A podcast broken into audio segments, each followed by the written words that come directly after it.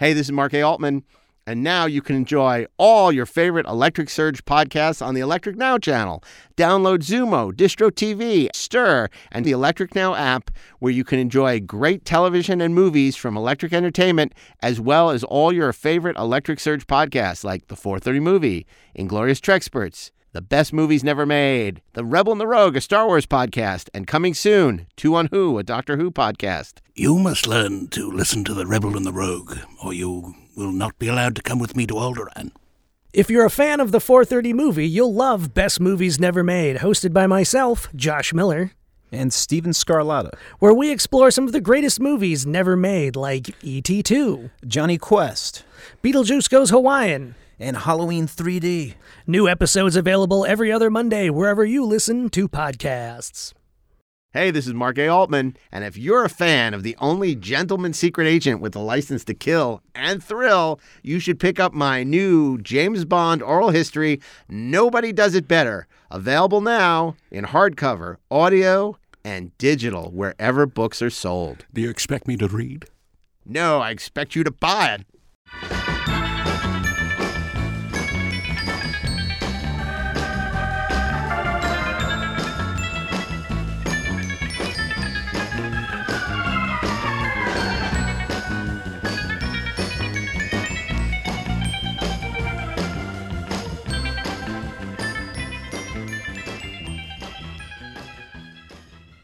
Hey, this is Mark A. Altman. And this is Darren Dochterman, and we are the Inglorious Trexperts. Dun-dun-dun. Hey, and no, you're gonna sing. I, I didn't know. I, I, I, because I can wait until you finish your little ditty. No, I'm done. Worlds may change, galaxies disintegrate, but a woman always remains a woman. Good, because I don't want to waste a minute at the top of the show because so much excitement is happening today during the Trexperts. We have returning guest, Mr. Ashley Edward Miller, writer of Thor and X Men First Class, producer and such shows as Lore and Terminator, The Sarah Connor Chronicles, and Fringe. And he is back to talk Trek because that's what he loves to do the most. Isn't No. it, Ashley Edward Miller? It is what I like to do the most. Also, two hands, right? Ooh. Now, I'm Edward Scissor. Sorry. the next gue- our next guest i've been trying to get her on the show for such a long time and she is so busy she's so busy that she cannot she has not been able to find it took a pandemic to actually find time to get our next guest Always to come up busy. down. busy busy busy so uh and- so we're so thrilled. Uh, you know her as a writer and a producer for such shows as The Flash, uh, um, The Vampire Diaries, Grey's Anatomy. Uh, you remember Grey's Anatomy? Oh yeah, it's still Yeah. on after all these years. The residual checks are still pouring in. And uh, you know, if it's a show you love, chances she's worked on it. In fact, um, was it your first show? Um, Gene Roddenberry's Earth Final Conflict was that your first TV Actually, show? my- it was my second show. Farscape. Mhm. Farscape. No, Farscape. And Farscape was my so third. you got so i want to welcome gab gabrielle stanton to our show she has the geek bona fides like uh, amazing amazing geek i mean who you know started her career on farscape then you went off and did you know things like ugly betty and grey's anatomy and then you realized it Then I sucks not to returned be to my true love genre. I am back. she's back baby Welcome. and she's back on the trexpert so welcome gab Thank you. I'm really excited to be here. And you, especially six o'clock is normally my Zoom happy hour. So the fact that I'm not drinking is right now is a testament to how much I love you. Well, you can still Oh, be well, happy. nobody's stopping you I know. you I didn't think of that until later. By halfway through this podcast, I could have been like, "Let me tell you, kids, something." you know, we we were toying with the idea, and we might still do it during this whole quarantine of doing a podcast on Sunday nights called Live at Lola's, and sort of getting the ah. whole gang back together to do that. a podcast where we just talk about whatever you know stuff that's going on we'll have to because learn that's to make apple martinis. I don't know if I actually know how to make one. Oh, we know how. Uh, Darren knows. All Oh, yes. Darren's gonna bring it over in a in a in a mask, and it- it'll be he'll have one of those filter masks from the Cloud Minders, Right. and it says, "I said drink." no, Drink like I- I- the but- frog lights do. but um, yeah, I mean, you know, for those of you who don't know, I mean, Lola's was this this wonderful uh, a place we all used to hang out Sunday nights. It was a uh, bar restaurant geek- in Algonquin West Geek LA. table Mhm. that made the greatest mac and cheese and chocolate chip cookies in all the free world. I can't speak for the uh, the non-free world. Maybe an autocratic society makes better chocolate chip cookies and you know mac and cheese, but I don't think so. So I think they probably had the best mac and cheese. I think they had it probably in the whole universe because wasn't our waiter like an abductee? And I think he would have known if they'd taken to another planet with better mac and cheese, he would have told us. Could be. That is so funny because that is true. Our waiter took great pride. He would give us his abduction stories uh, whenever every Sunday we go, and we'd find out which waitresses had booked. You know, big. You know, one of them became a big, big star of Scandal, uh, Darby Stanchfield, and um, and then uh, one of our waiters would talk about you know his abduction stories, where who abducted him that weekend, and wh- what planet they went to, and He had a lovely guy. alien abductee was like his job. Like, what was his name? I can't remember his name, but it was alien abductee. Well, Vogue. Well, let's just call him Vogue. Vogue. I, Oh. you know, I, I, I- could tell you what his real name is, uh, but he's become a very prestigious sort of advocate for trans rights and oh, made a documentary about that, and he's he's doing great. I, I don't know if he wants to publicize his abduction stories, so we'll just call him what he asked us to call him back in the day, which was was Vogue, Oh, sort of like the Madonna song. yes. well, today we got a great subject because um, it's something we wanted to do for a while, and for whatever reason we hadn't gone to it. But we're calling today's episode "The Women." The Women. You know, after that classic line that uh, Leonard Nimoy uh, the said. horrible in, um, reading The by Cage. Leonard Nimoy as a The as a stoic Vulcan. He was still finding his character. Sure, sure. He hadn't found it at all, It was but a pilot. He was looking in the wrong place. He was looking Yeah. in the wrong place. He was kind of yelly in that pilot. He used, He was very used yelly. to speak very loudly. Yes. I, I I like when they describe it as shouty. That Sho- Spock Right. was very shouty. Um, He was at now, full intensity. Score one for Ashley. Um, I'm not sure uh, how many people um, have seen this because I have not.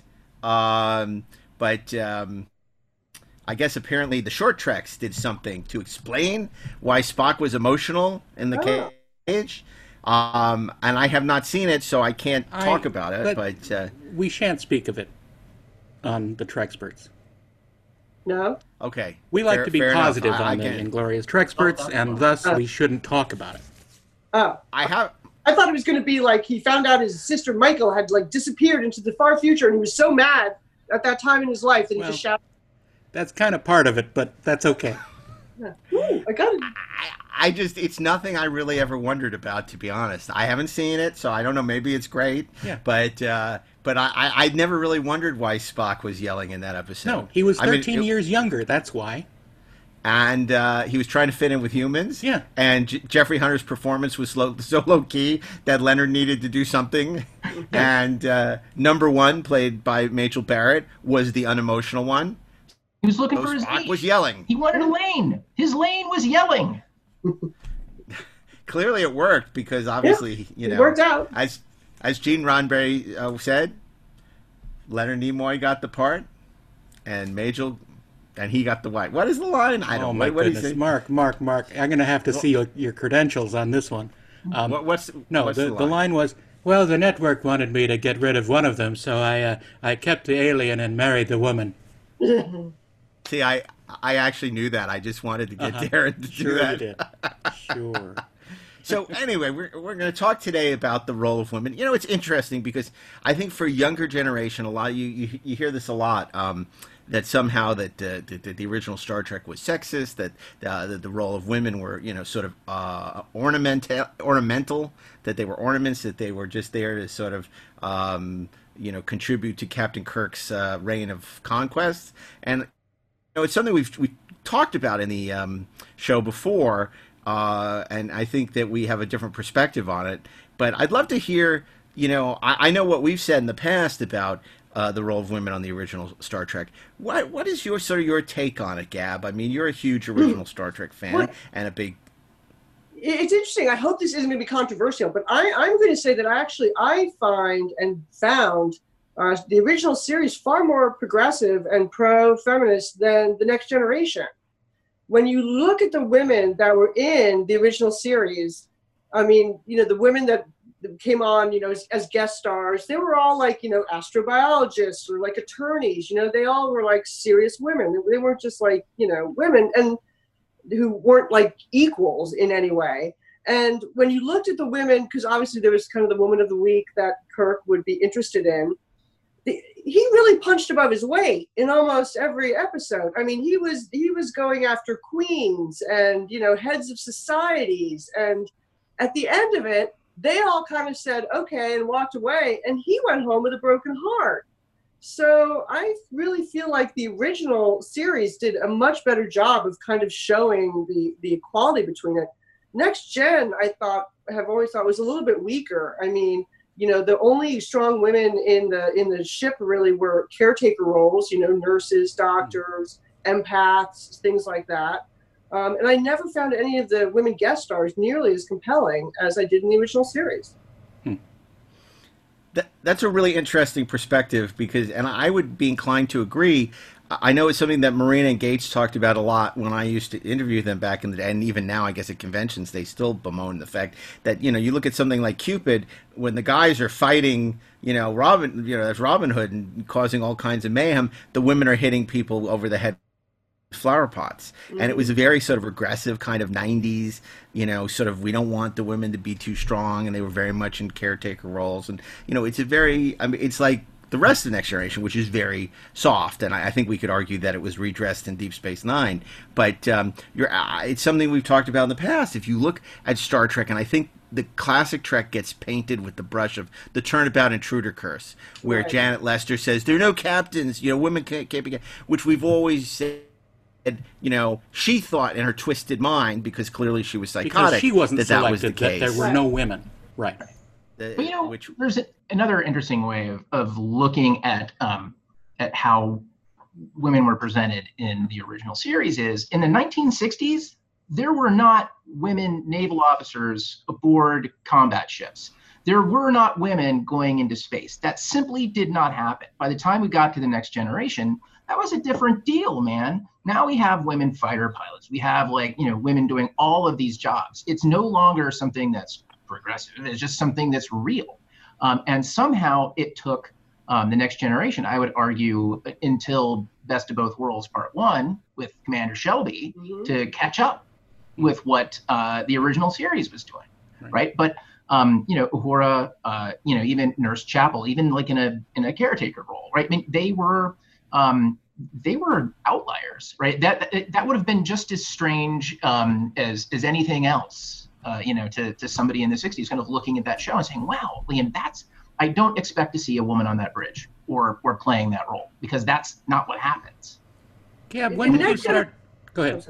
As you said, Next Generation, the potential for Tasha Yar was so interesting in that first season because that was something that I thought was a little out of the box. You know, she's a security officer. She's basically head of the Enterprise, uh, you know, police. Right. And I, I always regretted that they, you know, kind of never, at least could have hired another woman after she left or, or something like that. I mean, Yeah, don't they- get me wrong, I love really- War.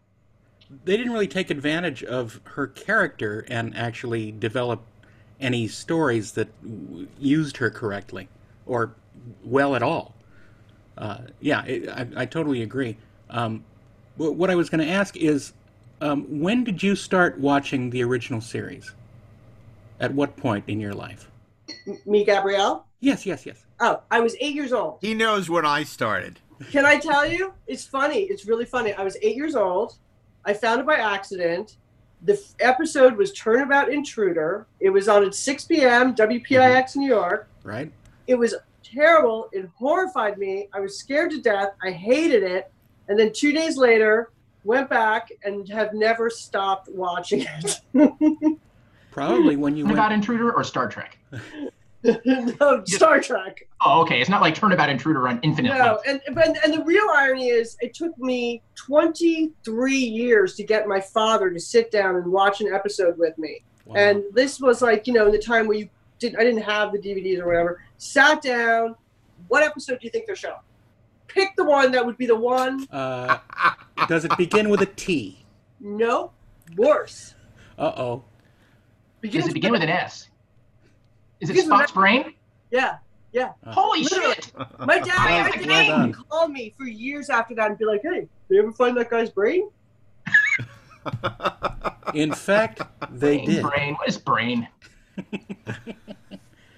because it, it's it's interesting that you know pretty much all of us watched it in that same time in our lives, and I think that it because we hadn't been exposed to a lot of the real world, uh, that it was a very sort of specific template for how human behavior works, right?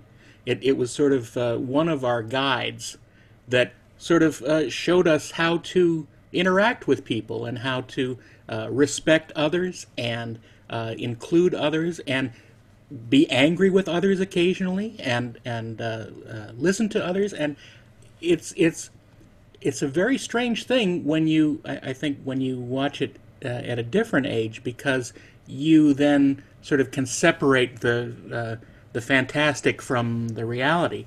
Um, but still they are they are very good sort of uh, I'm not going to say morality tales because that that that seems to put them in a in a, uh, a, a more menial box. I think it's it's better as a um, sort of a forward-looking way of how society should work. You know, It's a very idealized society, and it's messed me up for the rest of my life because I Right. thought life was like that, and then I got Right. out into the real world and discovered, no, No. it was tougher for me to be allowed to be an astrobiologist than it was in the '60s. right. um, if I was so inclined. Um, so I think you're absolutely right. It, it kind of made all of us think that we were just moments away from this kind of society, and sadly, we we are waiting still a little bit longer. Go ahead, Mark.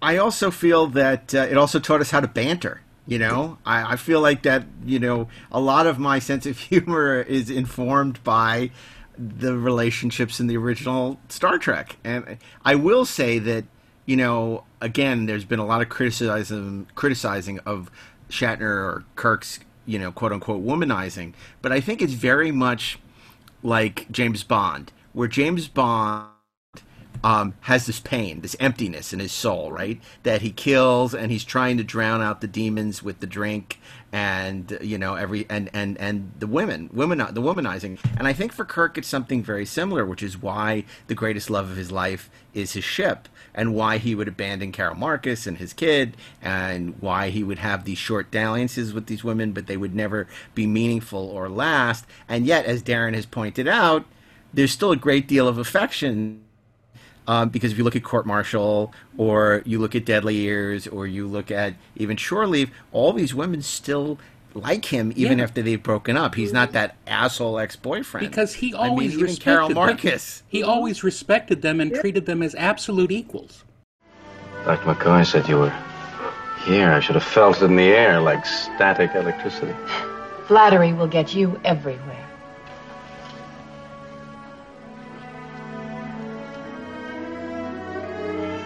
It's been. How long has it been? Four years, seven months, and an odd number of days. Not that I'm counting. You look marvelous. You haven't changed a bit. Things have changed for you, haven't they? Well, you've heard about that, haven't you? I'm a lawyer in the judge advocate's office, remember? I remember. Let's forget it. We have a lot of lost time to make up for.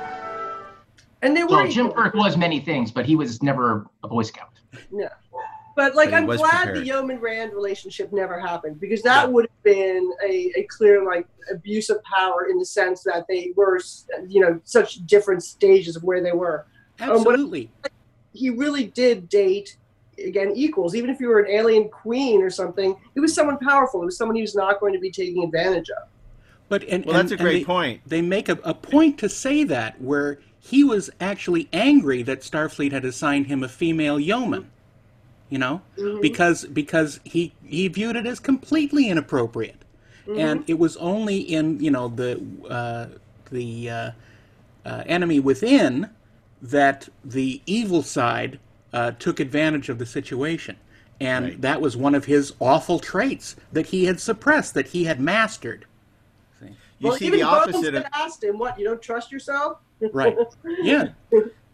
You see the opposite of that in Miri, where she is really going through a crisis of conscience and, and sort of, you know, being sort of coming on to Kirk, and he's like pushing her away Right. and trying to help her through this difficult time. But there's nothing romantic. He's not taking advantage all. of it. And e- even with, you know, you talk about, you keep coming back to royalty, Elaan of Troyius. I mean, that was the tears, Right. you know, the, the, the, the Elasian tears. It wasn't as though It was he was like, influence. Yeah. yeah, yeah, He got roofed. exactly. He was alien. Got roofied. That's space roofied.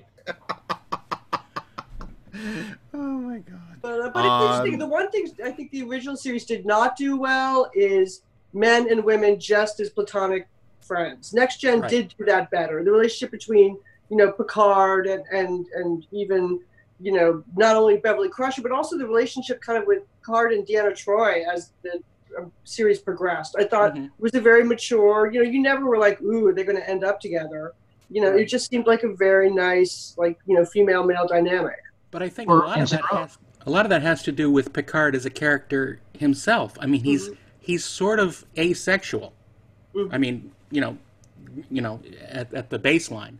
So I think, and that's kind of why any of the uh, sort of romantic stories kind of didn't really gel a lot, except when you had the occasional guest star come in, and they sort of, you know, hammered that down, uh, you know, to be a little blunt. But Well, um, it was interesting because Riker was supposed to be the you know the the womanizer of it. right.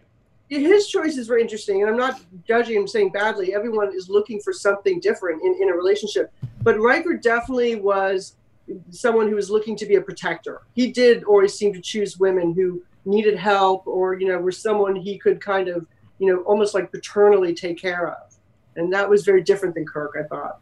A little bit. I, other than that uh, sort of dalliance he had in Haven, you know, with the leader of the planet, that sort of had him as a pet for a little. Oh right, when he was uh, yeah yeah yeah when men had no rights right Yeah. right.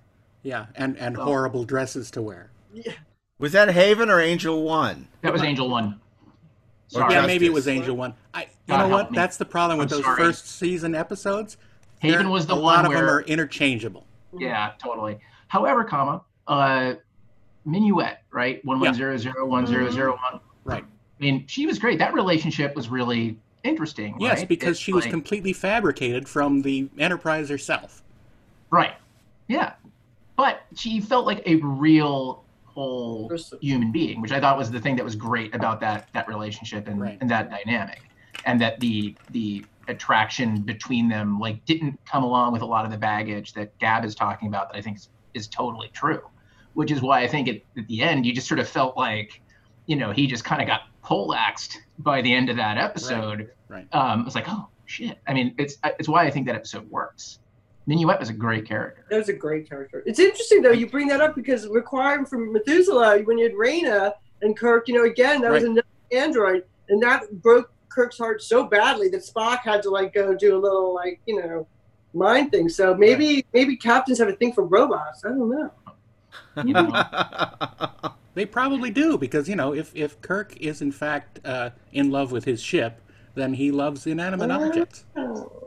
Ah, sometimes a little too much.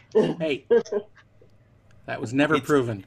it it's interesting because know. you know it's interesting how you know even then uh, the perception of being masculine is shaped because of course you had uh, Patrick Stewart lobbying for more action and it both not only action adventure but Right. action with the ladies. And so what's like the first relationship they do to address that? Jennifer Hetrick Right. in Captain's Holiday which is a ridiculous relationship. I actually think it's a fun episode but Yeah. just because But it's, it's so off concept. But it's ridiculous. Um, then of course they got involved in real life. You know whereas i think that you know the seventh season episode where wendy hughes plays this um, woman that he has to send down on a, to a planet and potentially send her to her death which you know sort of puts a, a, a problem becomes a problem in their relationship uh, is a fascinating episode much more nuanced and much more realistic and, and, and, and where that show really shines where something like captain's holiday is you know is just a lark and you know not remotely sort of a progressive kind of idea in its treatment of women. Although you know she's a rogue, and so you could say, oh, maybe she's faking it with Picard to get what she wants. But the idea that he's so irresistible, you know, uh, is kind of. I, I thought Captain's Holiday was was delightfully like you know pro women compared to uh, Qpid, which I love as the the Robin Hood part of the episode. Right. But she shows up on the ship. She like slept with this guy like once, and is upset that he isn't like writing books about it. I mean, she keeps going up to everyone like, "He never talked about me," but but we were together for six whole hours. I'm like, "Oh my god!" like you didn't ask him like, "Are you married? Is there someone else in the ship?" I mean, like just shows up and freaks out all over him. I was like, "Okay, someone on that writing staff is like, going through a breakup right now." Right. Well, you know, it's, look, it's, it's interesting because that was an entirely male writing staff, and um, you know, ultimately, Taylor joins the staff um, as a producer. But you know, from Piller on down, you know, and it was very much a young boys club, and it was very much young boys in the '90s. I mean, it was swingers times whatever. Um, and and it's it's really interesting when you look back because we were just talking recently to Elizabeth Dennehy about Best of Both Worlds, and there's that line that I always cringe at, which is where you know Hanson, played by George Murdock, uh, you know, is is, is admiring uh, Shelby after she walks out, and Picard says something. He says, "Only an old man's fantasies," and it comes across like so pervy now and so '90s, and you know, it's like I, that would never, you know, kind of fly now. And in a way, to me, that's so much worse than anything in the original series. And uh, even my wife, when we were watching it, she was like you know, she she was getting upset. And she goes, and she loves next, as you know, loves Next Generation more than I do, even, and and says, uh, you know, Riker would never treat a man the way he's treating Shelby. You know what? She though? got really I, like, I remember when you mentioned that on the show, and I I've got to disagree. Um, and maybe it's because I've taken enough walks around the uh, the A ring of the Pentagon, getting my ass chewed. Um, but uh, but I can tell you for sure and certain um, that he was kind of soft pedaling his uh, his crankiness with uh, with Shelby, like as much as it may have seemed otherwise. I mean, that's just how you get talked to, uh, you know, when you when you step out of line. That's just that's just being in the military, uh, which Well, I thought was actually like when I watched that episode is one of the things that I love the most. Right? It's like you know he treats her like you know you're stepping on this ship and I'm treating you like an equal who is on my ass and you're going after my job. And by God, I'm going to fight for it. Except I don't know why I'm fighting for it. And that's the thing that's making me crazy. Right. Um, so, I mean, I, I love that relationship. It's one of the reasons why I love Shelby so much because I felt like it, it, it brought that, um, it brought that out of him. Um, and it kind of took him out of his, his comfort zone in a way. Hey, Gab. Good. I, I have I have a question. What is your perspective on the whole uh, Riker and Deanna Troi relationship? Oh, ending up together. Uh, Uh, well, not just that, but but talk you know the, the progression of it. I mean, obviously, it was based on uh, Decker and Ilia from uh, Mm-hmm. the motion picture. Um, so they had they had a past. They had been together before, um, but when they you know meet again on the Enterprise D, they sort of have this sort of half-assed uh, you know remembrance of each other, and it it progresses through you know the various seasons, and it kind of doesn't go anywhere, and it, it but it we understand it doesn't go anywhere for a reason because they kind of weren't supposed to be together, right. and then they wind up together. But you know, it's funny because it, it felt the first season I think was the worst because you could never decide whether you know he was mooning on over her. The episode where Troi's uh, fiance shows up and you, and you have that weird scene in the in the holodeck with the red rocks. I'm like, where'd you find that? Um, you know, I think they just hadn't quite decided. I think again, it was a little bit like um, the Yeoman Rand Captain Kirk thing. They thought it was going to be such a great idea to have this like tension of two people who used to be together working together but was that going to mess up Riker's ability to have a new girlfriend every week if they decided to go down that path? So I think the relationship matured as it went along, and that they became friends. And I liked that friendship aspect of it. I always kind of figured they'd get together. I could never figure out the Deanna Troi and Worf thing. I just never quite got that, and I guess that was to like, I don't know, make Riker jealous or do something. But I, you know, for me, it was just one of those on again, off again relationships where it's like those people you read about who met in like high school and like stayed friends. They marry the people, they get divorced, and then they go back. Because honestly, I could never see the any any uh, chemistry between them. I mean, No. Rik- Riker and Guinan had more chemistry in a couple scenes than Deanna ever did with him. That was because they were drinking. I thought Guinan and Picard had chemistry. I wanted that to happen. Yeah, I mean Yes. that, that too. Get I mean, in touch with what's keeping you from touching. What? So I was watching Saturday the Night Live, child. like Star Trek: The Next Generation bit with uh with with um Patrick Stewart, like, and it was Guinan's whole thing. You got to get in touch with what's keeping you from touching, because it was the love boat. right. Oh yes, yes, yes.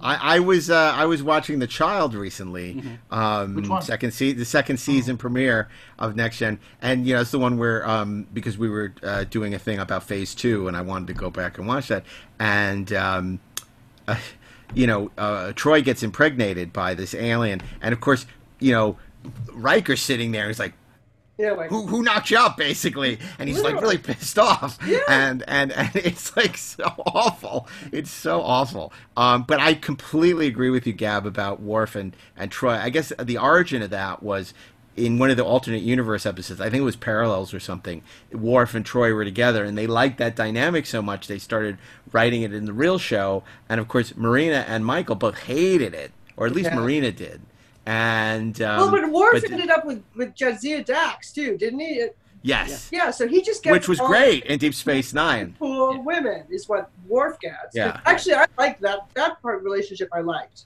Yeah, That was I mean, it's- terrific. It's so funny because I even forgot that he had been involved with Deanna. Like you mentioned, I was like, wait, when did? Oh shit, you're right, that happened. It just it didn't register for me. Jadzia, yes. Well, it's seriously happening if you watch uh, Picard.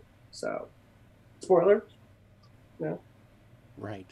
Oh, what you're saying is Uh, that uh, uh, well, in Nemesis they get married. In Nemesis, uh, Riker and Troi get married, so they're together. And Yeah, no, but I, obviously I haven't Picard. decided if Nemesis is canon. I keep going back and forth. there are a lot of things we don't consider canon. we ran out of canon approximately 2001. Like. Well, Oh, it, my the, God. Uh, Worf and, and Deanna would have never worked because of her uh, uh, allergy to foam latex. oh, yeah, but you know.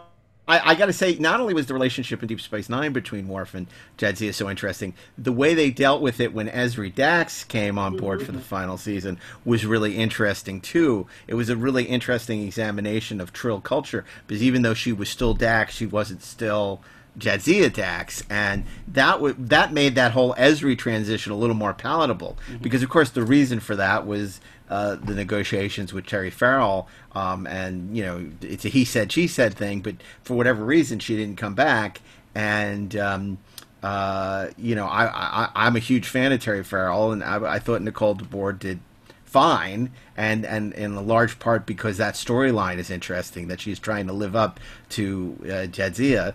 And um, you know it's really tragic because you see the pain that uh, Worf is having. But let, we'll get to Deep Space Nine because, of course, by the end of Next Generation, I think they start to redress some of the problems, particularly with the emergence of Ensign Ro, such a powerful character. Although she was recurring and probably you know not as big a part of the show as could have or should have been, but that sort of paved the way for Deep Space Nine, where, where it seems they really redress some of the ills of Next Generation in terms of its depiction of women. Because of course you have Kira, who's a great character, Dax, you know, who who ends up becoming a great character uh, once they realized how to write her.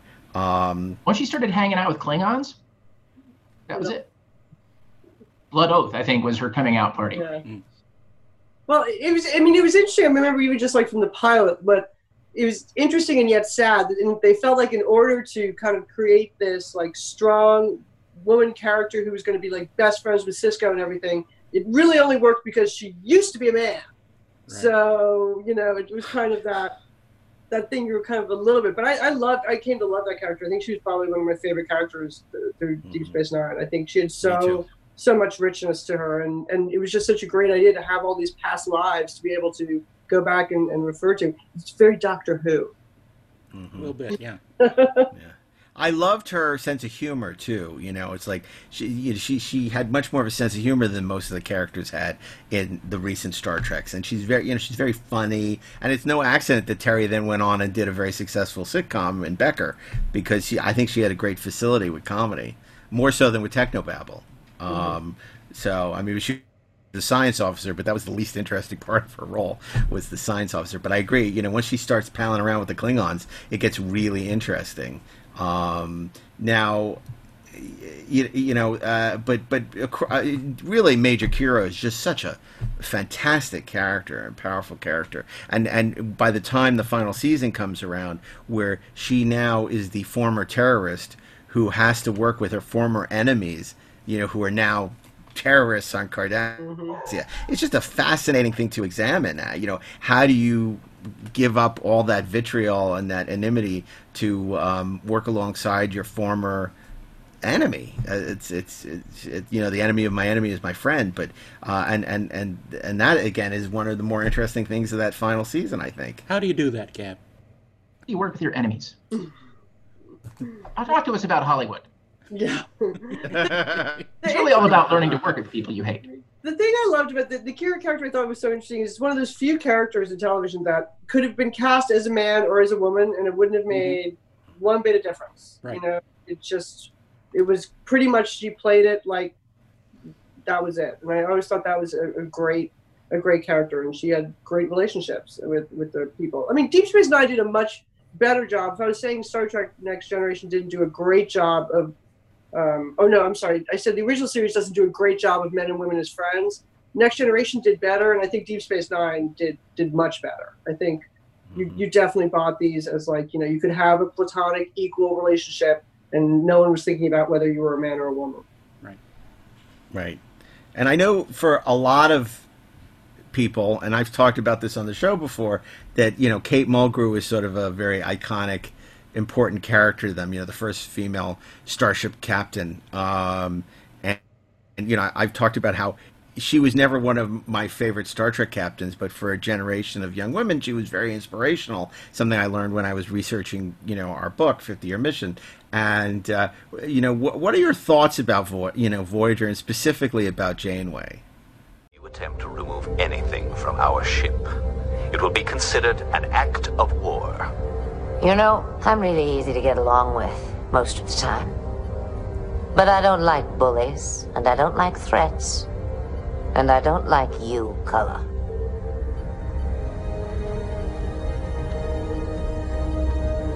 You can try and stop us from getting to the truth. But I promise you, if you do, I will respond with all the unique technologies at my command. Janeway out. Actually, you go first. Um, okay. uh, well, I, you know, I first of all, I love Star Trek, and so do you. Oh my God, you stole my answer. No. no um, Voy- Voyager's not canon. No, I'm just kidding. Um, oh boy. he, he had so much potential as a character, but there's so much I didn't. They didn't. I felt like they didn't let her be vulnerable in a good way. They didn't kind of let her reach out and connect with people in a good way. I never cared if she slept with Chakotay or not, and that should have been the reason that I turned in every week because that normally is. Um, I know. I, I felt like it was a missed opportunity, and I think that kind of people- av- avoided her humanity. yeah. They were, I think people were afraid. I think it was one of those characters that's written by committee, and no one wants to kind of take a stand on anything, so you never really connect with it.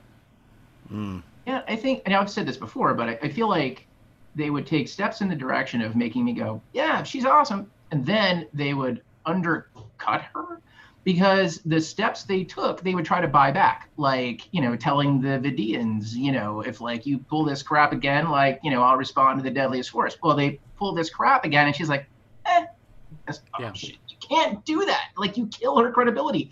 That's as bad. That's worse than Picard surrendering the freaking Enterprise three times in the first season. Right. Right. In the Because at first least just episode. surrendered and then got better. Stop doing it. Stop surrendering, John. you know, I, I, and it's interesting because I feel like the Vulcans were almost a matriarchal cu- culture Mm-hmm. because the most powerful characters on Vulcan were T'Pau, Mhm. you know, who is uh, all Vulcan in one big package. And then even when you look at T'Pring in Amok Time, she's the one pulling the strings. She's the puppet master, right? Right. So She by the time she you get have to, yeah, that's right. So by the time you get to Enterprise um, with T'Pol, um, that's a very interesting character in a show that's largely devoid of interesting characters. I like the I, you know, I, I, I did you like the dog? Yeah, Me the too. dog's I good. want to see You know, it's Blue's funny. Clues Star Trek. Come on, who doesn't want to see that? Yes, Darren. Come on, Darren. No, I, I was raising my hand that I don't want to see that. Oh, um, but you know, I don't think Enterprise particularly has a lot of strong female characters, with the exception of, of T'Pol, and I think that she was one of the better personifications of a Vulcan. We've talked how how how much the newer shows have struggled casting Vulcans to this day. Um, that, with the exception of the original show, there there's a dearth of really great Vulcan performances, and I, I think that Jolene actually gave quite a good Vulcan uh, performance in that show. You humans claim to be enlightened, yet you still consume the flesh of animals. Grandma taught me never to judge a species by their eating habits. Enlightened might be too strong a word, but if you'd been on Earth 50 years ago, I think you'd be impressed by what we've gotten done. You have yet to embrace either patience or logic. You remain impulsive carnivores. Yeah? How about war? Disease, hunger. Pretty much wiped them out in less than two generations. I wouldn't call that small potatoes. It remains to be seen whether humanity will revert to its baser instincts. Well, we used to have cannibals on Earth. Who knows how far we'll revert? Lucky this isn't a long mission. Human instinct is pretty strong. You can't expect us to change overnight. With proper discipline, anything's possible.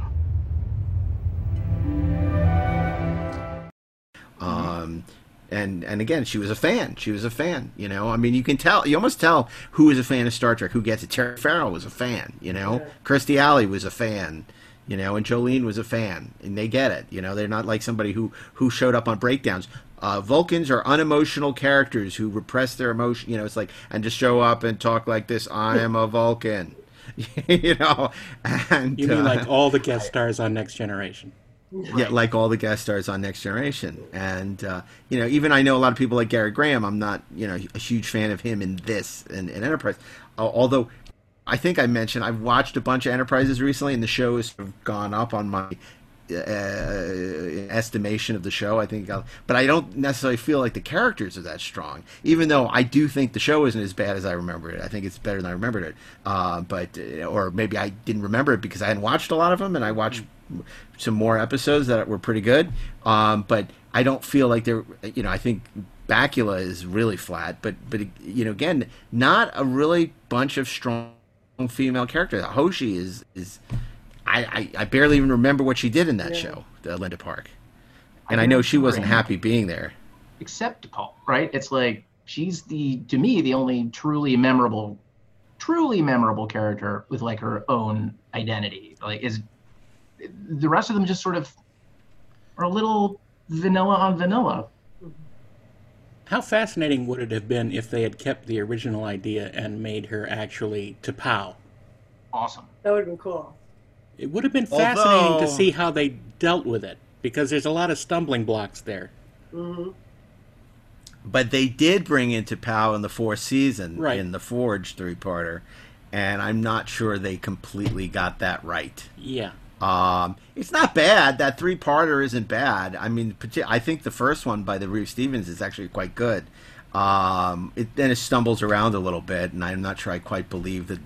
You know, the, the Vulcans basically did seven days in May with the Vulcans. I'm not quite sure about that, but um, but they, they did some really interesting. You know, the the fourth season clearly is is the most interesting season of uh, of that show, and I think there's some fairly strong episodes there, or at least watchable. Mm-hmm. Um, you know, to to its credit, but perhaps one of the most intriguing char- female characters in the Star Trek uh, contemporary canon is Seven of Nine because she, uh, of, of why she exists. She was brought in to goose the ratings and mm-hmm. be the sex symbol. No one ever would deny that. You know, it's like we're going to hire a hot actress to wear this cat suit and basically increase the ratings that we put on the cover of all these magazines. Back then, that was the age of Ray Maxim and stuff, like the mm-hmm. Laddie books. It's like that's what we need this woman to do. And they hired Jeri Ryan, and they got a lot more than they bargained for because it's a very nuanced performance, and she's terrific. And you know, I, I would say, you know, she's certainly probably the most interesting thing in Picard for those of us who are watching it. Oh yeah. Your decision is tactically unsound.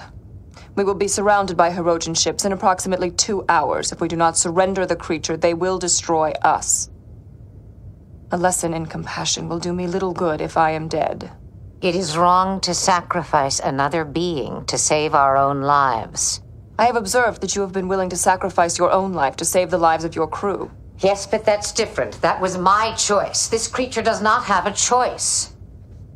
It invaded our ship, put our lives at risk to save its own. In my view, it has already forfeited its freedom. I'm giving you an order. Report to deflector control and begin working on creating a singularity. I will not comply. I have agreed to remain on Voyager. I have agreed to function as a member of your crew. But I will not be a willing participant in my own destruction or the destruction of this ship. Jeri Ryan is the most successful, uh, uh, you know, story out of that entire cast. You know, mm-hmm. she's gone on to do some great work. And, you know, nothing against Kate Mulgrew, because she has always done great work. But, you know, in terms of the secondary characters, you know, Jeri Ryan is absolute tops and has done amazing stuff since. Mm-hmm. But how awesome would it have been if Kate Mulgrew had played Captain Janeway the way that she plays her character on Orange is the New Black? That's I mean, come on. A totally different show, by the way. But uh, and, it- gotta and it's interesting because on paper, the most interesting character in Voyager should have been B'Elanna Torres, the half human, Mhm. half Klingon. Like on paper, doesn't that sound like a, a, a, a great character? and then you have, but now I have to be reminded that she exists Right. again. Yeah, I had completely forgotten about her, unfortunately. Yeah, she she kind of it's the the Janeway thing was unfortunate. She was so but it's it's funny. She you know thinking about it now, it's kind of like a parallel. It was like you you're Kate Mulgrew and Patrick Mc, uh, Patrick Stewart, two older actors, and they have to shore them up with some young hotties to like kind of make it work. Um, I had never really made that connection before, but that's exactly what happened. Yeah, yeah. The only character who really was just I know what the character is, and you either like her or you don't was Kes. You know, Kes Right. was just Kes's character. I got it. That was her job. You know, and I thought she was very sweet and endearing. I liked her. I did too, and it's so tragic to see what happened to her. I mean, it's really the actress. You The know, actress, who was, I mean, What happened to the actress? the actress. She's had Well, some, I- uh, I- it's now what- major uh, problems in her life, and uh, I think some uh, addiction problems and uh, some. Uh, That's too bad. I, am not exactly sure, so I'm not going to say. Yeah, Fair but enough. regardless, We'll it's move she was on. in a, a bad place, and it's really, it's really, it's really sad. Um, so I want to ask you each if you can name your favorite female character in Star Trek history. What's your? We'll start with Ashley. What's your favorite woman in Star Trek This is besides easy. Gab Uh, Stanton? Yeah. 'Cause you Uh, wrote a Deep Space Nine, so you qualify. Oh my god, I- I'm having to pick one. All right, go ahead. Uh, it's very, very easy for me uh, because she is also one of my very favorite Star Trek characters, period. Major Kira, later Colonel Kira. Period. I mean, no contest. I mean, she's like in my top, you know, three or four favorite Trek characters of all time. So. Ever served with any Bajoran women? No, why? I was just wondering, sir. They become meaningless. I just don't agree, Kira. You are throwing it all away. All of you. You're being a fool. Well, then, don't ask my opinion next time. Yes.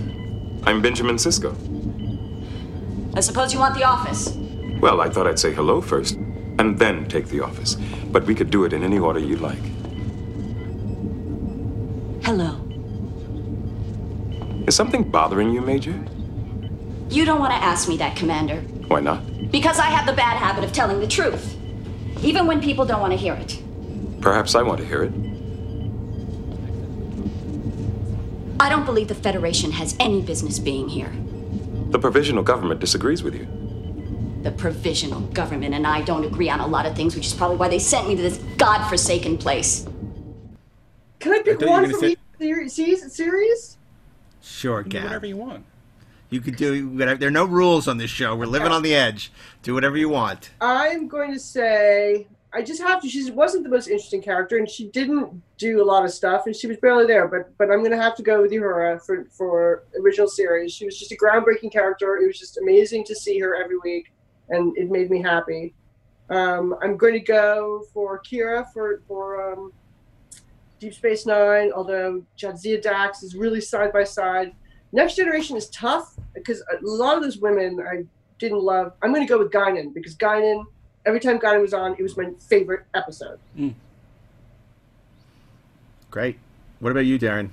Um, I gotta say that I'd have to go into a, uh, a guest star uh, on TOS, and that's uh, pick uh, Helen Noel, Doctor Helen Nice. Noel. Dr. Helen Noel. Mhm. Um, 'cause That was some Christmas party. It was some Christmas party, but that's the thing. Uh, it, you know, it's episodes like that that make people think that uh, Kirk was screwing everyone left and right. But the the story is that he didn't. He didn't do that. Right. And but she wanted him to. And so she plants this scene in his mind in using the uh, using the uh, uh, hypnosis Neural the neutralizer. neural neutralizer. Um, and got roofied again. Yeah, he got roofied Uh, again. And so we see this scene as it played out in her imagination. So, uh, but her character is great because she's really smart and she knows what's going on, and she is uh, an expert to uh, advise the captain. And she's, you know, a little distracted by, uh, you know, things that she wanted to happen in the past. But it's still a great story, and she's a great character. Great. Fantastic. Your Uh, I'm turn gonna. now, I'm, Mr. Altman. Yeah. Well, this is a challenging question indeed, um, because there's such a plethora of fine choices here. But I would have to say, uh, with TOS, my pick would be uh, Uhura. Mhm. Uh, I think that Nichelle was um, was you know was great, and obviously she didn't get as much to do as some other characters. Um, um, but the, her very presence on the bridge meant so much to so many people, and I think Nichelle did that role with dignity and class and competence until Star Trek Five. Uh, where she did the fan dance, but until that's not her fault, and until then, you know. But I think it's it's it's it's it's it's pretty remarkable and how much that role meant to people and continues to mean to people. One of the and look great things Goldberg about talked about. Uhura was the way that Spock interacted with her. And Mhm. I, I know there's there's so much uh, blowback about what happened in 09 about uh, you know in the the Star Trek 09 movie that they have a relationship, um, and a lot of people are well well that could never happen. But to be fair, in early TOS episodes there was chemistry between them, and Spock respected her immensely. She uh, you know he knew that she was uh, very good at her job and was uh, qualified and and excellent, and uh, in some cases even more qualified than Spock himself. So I think that there is there is groundwork to set that up. Um, and honestly, it's it's a shame that uh, TOS didn't get a chance to sort of explore that a little bit. and they both love to jam. They love Yes, to jam together, both singing and playing the Vulcan harp and doing all the stuff with the singing. Oh Charlie, oh Charlie, and all that stuff. They reach, baby.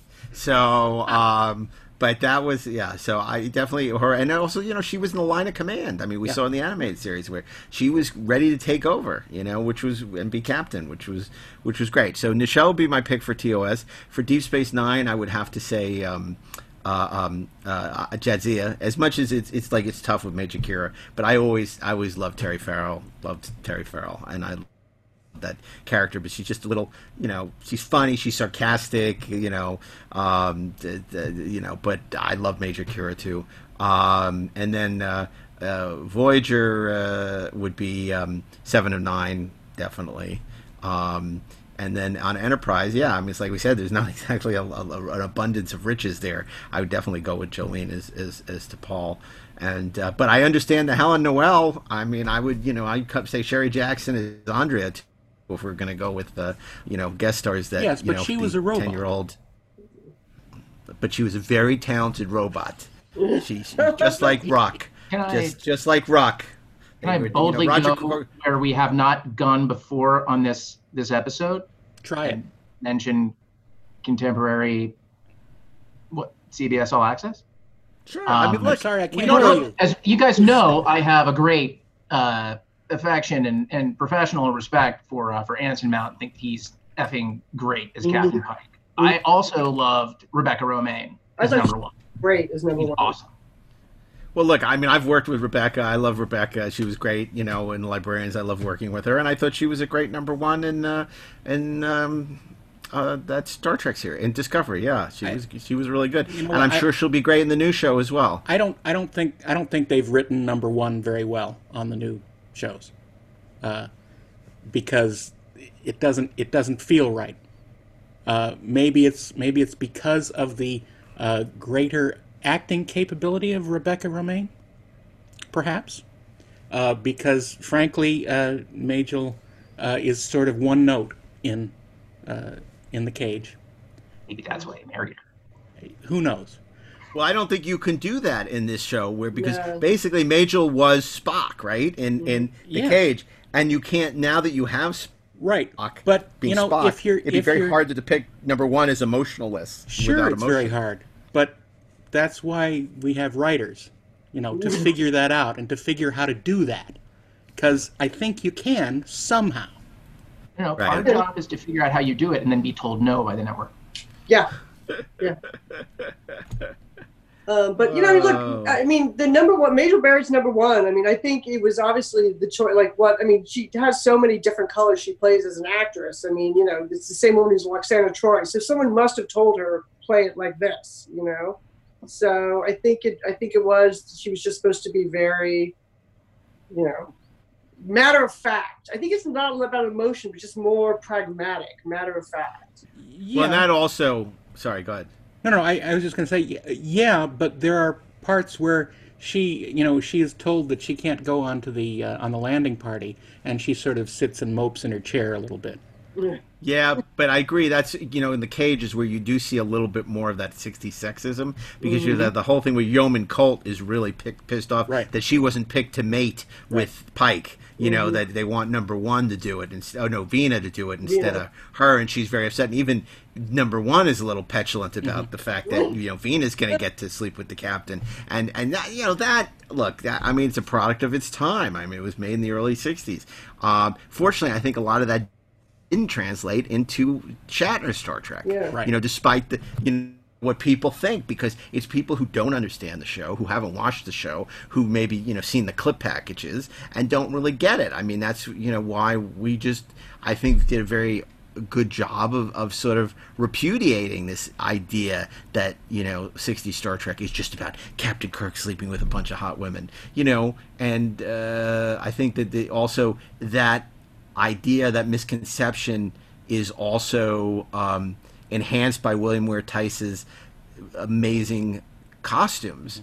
Um, you know, I know that I, I, you know, we tried to do a few things on our show where we paid homage to William Ware Theiss, and you know, it's hard because people are like, oh no, no, you can't do that. You know, it's like it's too sexist, or it's too this, or it's too that, and um, and uh, but I think that you know, I, it goes to that whole idea of of Roddenberry and the new humans and the freedom. And, and it's just that that stuff was so groundbreaking and so you know the, it's like that book. I don't know if you read that book the costumes of star trek that simon schuster put out a couple years ago. And it's like you get through 20 or 30 pages of classic trek and it's almost like a museum. It's like oh my god this stuff is so beautiful. This stuff is is, is gorgeous. And then you start to get the other shows and it's like i don't want to see this. I just want a book uh, about the original show because you know once you get to the bob blackman stuff and the, the later stuff it's so boring. You know once you get you know past the original show and sort of you know the Bob Fletcher stuff from the, the first two movies. But to be fair, um, I think that uh, a lot of that direction was given from higher above to uh, Bob Blackman and Robert Fletcher, uh, so that they weren't given as uh, you know as much of a carte blanche as uh, Bill Theiss was. So No, I agree. I think that I- has. but a I lot love to do Bob with Fletcher's stuff until Star Trek Three. Yeah. I love Bob until you get to Little Lord Fauntleroy with Chekhov with the pink thing and, and even Shatner what he's wearing you know like Star Trek 4 I really don't like like uh, you know where he basically Nimoy is in the bathrobe the white terry cloth robe and uh, and Shatner's in the maroon outfit though and with the white shirt and by then he's already putting on weight so like putting Shatner in a, like a white shirt is not like really smart. I mean, I remember for Free Enterprise, we put him in. He wanted to be in this like white tracksuit, and I think we said you look like a marshmallow. Or he said he looks like a marshmallow, and then we I started. Imagine and then we the most started. harmless And then, I possibly could. I knew that William Shatner could never destroy us. but then I remember he, he said he said to us he said you know I look good in Armani and I, I'm like I bet you do but we don't have the budget for Armani. How have we not mentioned the Romulan commander from the Enterprise? Oh my goodness. Ooh, yes. Joanne Linville. Linville. Joanne Linville. Commander. Wow. Do we ever hear her name? I don't think we do. no, do. we don't. We No, only, she's fact, Romulan in, commander. Um, Diane, is it Diane Duane who uh, wrote My Enemy, My Enemy, My Ally, and Dreadnought and all that? Right. Uh, Star Trek novels. She doesn't even get a name there, and they turned it into like uh, Diane Duane. I think, God, I think it's Diane Duane who turned it into a whole thing. I think you're right. With the with that book, with the whole like the secrecy of like the name, there was a whole cultural thing, and um, it was really awesome. And she was awesome in those books too. But I always loved her. Oh yeah, totally. I, I Oh wait, was that forgot, that wasn't what was it? The Price of the Phoenix. It was written by two women in the fate of the Sondra Marshak and Colbert. Yes, that's Right. what it was. Yeah, she was like the star of those books. I still have those somewhere. We should have had you on the novel episode. We did an episode about the Star Trek Oh novels, God, and yes, you know, read. Well, look, we haven't even talked about Mars, I- the, the Klingon, uh, the wife uh, of the Klingon commander who comes The on board the of Enterprise. She was also the science officer Right. in episode. hmm hmm She's great She too. was she was great. She was very cool because she was the, ended up being the peacemaker. and right. everyone in that episode is great. It's not a great episode, but Michael Ansara is great Mhm. as Kang, and she's great as as Mara. And you're absolutely right because on the Klingons, there's no sexism. Everyone is equal. You know, Lursa and and it's B'Etor, like I- it's right? it's true. Yeah, they had their own bird Let's of prey. talk about Lursa and B'Etor. Yeah. you sound like let's talk about. can we It sounds talk like we're doing therapy here. We have a conversation. is. This is therapy. I think they are the most ludicrous characters ever. And I think it doesn't it doesn't serve the because they're Klingons for well. It doesn't serve the Yeah. story well. No. No. It, it's just it's just comedic. It's just comedic mm-hmm. for goofiness sake, and it doesn't serve women at all. It doesn't serve Mm-mm. Klingons at all. It doesn't serve the story at all. It's just stupid. There. Well, But don't mince words, Darren. What do you, There, there are no Valkyries like in Star Trek Three, where she's uh, stolen the she has plans to Genesis. muscles. Wait, no, that's you're- Star Trek Five. Thank you. Yeah, you're you're thinking of Spice Williams in Star Yeah, that's Trek Star Trek- No, Valkyrie No, I'm Star talking Trek about Star 3 Trek Three. is kind of Right. you know is is Valkyrie's- really is cool and and uh, you know and uh, sort of a Yeah. sneaky spy, but she's stupid to tell you know uh, Kruge that she's watched she's seen the information. Looked at it. He looked at it. Have you seen anything? It's like you Did think you read it? That's what. Oh shit! That's when you still think it's going to be a good movie. Right. It's like, oh, you're on this freighter, and you think, oh, Valkyrie, she's like this Klingon spy, and she's stolen the plans of the Genesis, uh, and you're like, Well oh, this is going to be good. This is going Well to be done. And, and then and then she says, "Oh yeah, I looked at the plans." And he goes, "Oh, that's too bad," and blows her up. Mm-hmm. It's like, "Oh my!" god, and, and and blows up the guy from Phantom Menace who's piloting the freighter or whoever that guy is, who's like a bunch of cargo nets. They've thrown on some boxes. It's a Klingon freighter. But wasn't she honored by honor obligated to tell him? Like, wasn't it that she couldn't lie or something? I think she, lie all the time. she knew it was a kamikaze mission. I felt like she had a thing for him or something. But this is before Klingons had honor because that whole thing, I was like, whoever, they never realized. Like, you know, when they did Next Gen, like, that was not how it worked. The Romulans were the ones who were the ones with the honor Right. and the ones who had the bird of prey. And the Klingons were just like the Russians, Mm. right? And they, they, they, and they were just bad and they were warlike and they were, you know, all these things. And, and, and they had these cool D7 things. But somehow it all got jumbled up. Well, don't get me started on Birds of Prey because nothing- that used to make me nuts. But uh, Well, I think That's- they basically made the Klingons into the Klingons and the Romulans like put together because they Yeah, couldn't. well- they didn't use the Romulans forever. What was the episode where they show up in the last two minutes? They're like, Neutral "Keep zone. Watching, we'll be back." Right. And then they Right. disappeared. I don't see them again for another season. I'm like, all right, bye. Can I just say, we, we we all talked about how Best of the Both Worlds was like this amazing cliffhanger, and how it, we after that, you know, Next Generation would forever become this legendary Star Trek series, and like what a hard summer that was waiting. But you know, people forget at the end of season one when the Romulans finally show Right. up.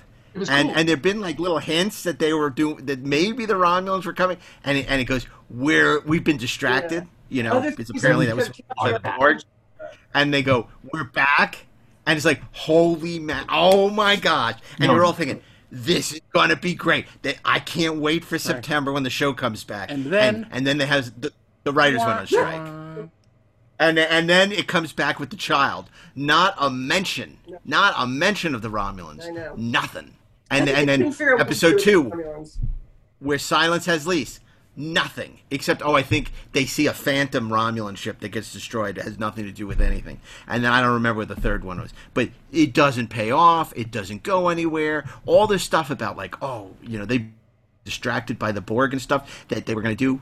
Never realized. Is that what it was? Was it the Borg? Oh yeah, that was what Maurice Hurley was setting up. He was going to set up the Borg, and then Times Squared was going to lead into Q Who, and they had this whole plan. Then they abandoned it all because they didn't want to do serialized, and they said, "Oh, the writer's strike screwed us up," and they didn't. We didn't want to. I, I don't know what the real story is, mm-hmm. but whatever it is, total clusterfuck.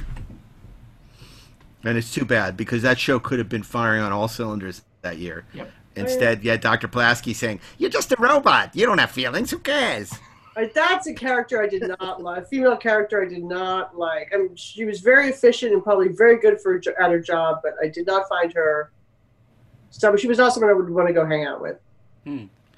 You're just a robot. And it's so funny because she was so cool and kind of sexy in the original Star Trek. You know, when bo- In in both both, her roles. episodes, in Mm-hmm. both her roles, is Miranda Jones is, mm-hmm. is there in Truth No Beauty, and then she, you know, in Return uh, to Tomorrow, where she was one of the and, uh, and Mulhall.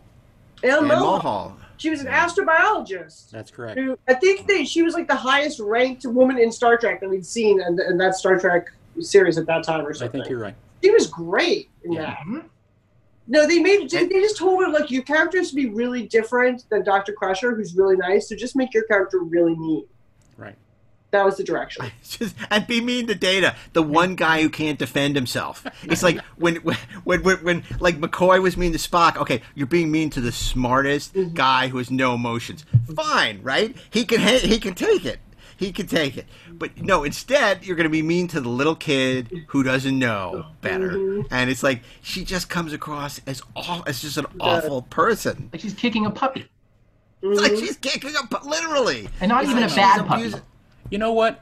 I, I'm gonna I'm gonna break ranks here and say that I really liked her character, and I thought it was a nice change of pace from the kind of flat white bread of Doctor Crusher. Honestly, Fair enough. It created friction. It created some like Yeah. you know drama that and that episode where she saves Picard's life is great. Yeah, but you know what? She had she was she had the wrong target. Like if if her target had been Picard, I think it would have worked. If she had been like just up his ass the whole time, I think it would have worked. I Because think I think you're right. needed I think you're right. Anyway, The episode where she saves Picard, you mean the whole episode where they're telling there's only one doctor in the universe that can save Picard's life, and they don't mention that it's Pulaski? Mm-hmm. At the end, you think, oh, maybe it'll be a Gates cameo or something cool, and it's Dr. Pulaski waiting for him to conduct the surgery? It's awful! you're you're a, you're a tough man, Altman. I, I don't know. I just, I, you know, I, but yet, you know, we, one day we have to come back and talk about the things we like about first and second season, because I have to admit there are things about I, where I feel it was actually more audacious and more crazy and and taking more risks than it did later. But that's a whole other conversation. But this conversation is now at an end. But boy, was it interesting. This, And con- I- this conversation love- can serve no further purpose. oh, we didn't talk about Ilia. That's Yeah. true. Well, we did because we talked about uh, uh, Troi? Deanna Troi. So I liked Ilia. Me too. So did I.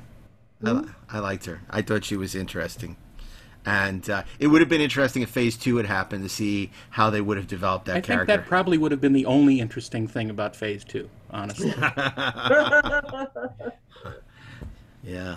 Okay, well, listen, um, this is great. So so glad we finally got you on the show, Miss Gabrielle Stanton. Thank you It so was- much for having me. I promise not to be so busy. I don't want to be busy. I'd rather do this all the time. Well, we definitely want to have you back. I, I, you know, especially I think we're going to be doing these Zoom ones for the foreseeable future. I don't know when we're going to be back in the studio, so This um, means I have to put on know. makeup. You realize it's the first time I've put on. Everyone enjoy it. It's the first makeup in like you know three weeks. Because we were talking about like, do we go back in the studio? If we did, we have to wear masks. I mean, that makes no sense. So Oh, no. it's like we, we got to just keep. You can't doing talk Zoom. to them. They're hard to talk to. I can't breathe through them. I mean, let alone uh, uh, talk through them. And you can only talk So- about the next generation episode masks. So Yeah. Ooh, and I don't want yeah. to talk that for an hour. I really don't. Yeah, I'd rather get coronavirus. God. Oh my God! But this was this was this was great, and and thank you, uh, Gab, and thank you, Ashley, and of course, thank you, Darren. I want to remind our audience that you can watch episodes of Inglorious Trexperts by downloading the free Electric Now app at your favorite app store for i um, Apple or for Android. So download Electric Now and watch Glorious Trexperts and all your favorite Electric Surge podcasts, as well as episodes of Leverage and The Librarians. And you can see Gab's super cool Star Trek toy office. I don't know what you know. Uh, you can, I guess you can't. Her woman cave. It's what my woman man cave. It's her woman cave. I Mhm. love it. I think it's it's really really cool. And I'm really sorry we're not going to see you in San Diego this year. That's that's you know that's I'd like everybody's so busy that in San I what the hell? No one's gonna be seeing anyone in, in San Diego, but um, but maybe Vegas. I know, but that's like the one time we can always count. Maybe we'll do Vegas. W- You know, because they just announced that the Creation Convention has been moved to December, and now that they're not doing that crappy Rio hotel, but instead doing it at Caesars, we could all stay at Caesars or the Bellagio or the Cosmo. Could be fun. Yeah, really. I, I mean, I, you know, if, if, assuming the second wave hasn't hit like a tsunami of uh, coronavirus, which it may very well, sadly, um, I I totally be down with that. That would be fun. Oh yeah, You it's know, gonna I know a be lot of people ask the us. time in Vegas. packed. The last, the last really remember. uh, God, we went to a wedding in Vegas once. We That was did, a a long, long time, time ago. ago. 20 years Yeah. ago. Wow, yeah, I think that was the last time I stayed at the Rio. Um, it was a costume wedding. Oh, It was a Star Trek wedding. But enough about uh, uh, enough about that. Um, so uh, this this was great, and uh, we're looking forward to having you on the show again soon. And, and you know, thanks for taking time out of your very busy schedule to come join us. And uh, until uh, until next Saturday, keep on trekking, ingloriously, of course. Bye. Thank you. Engage.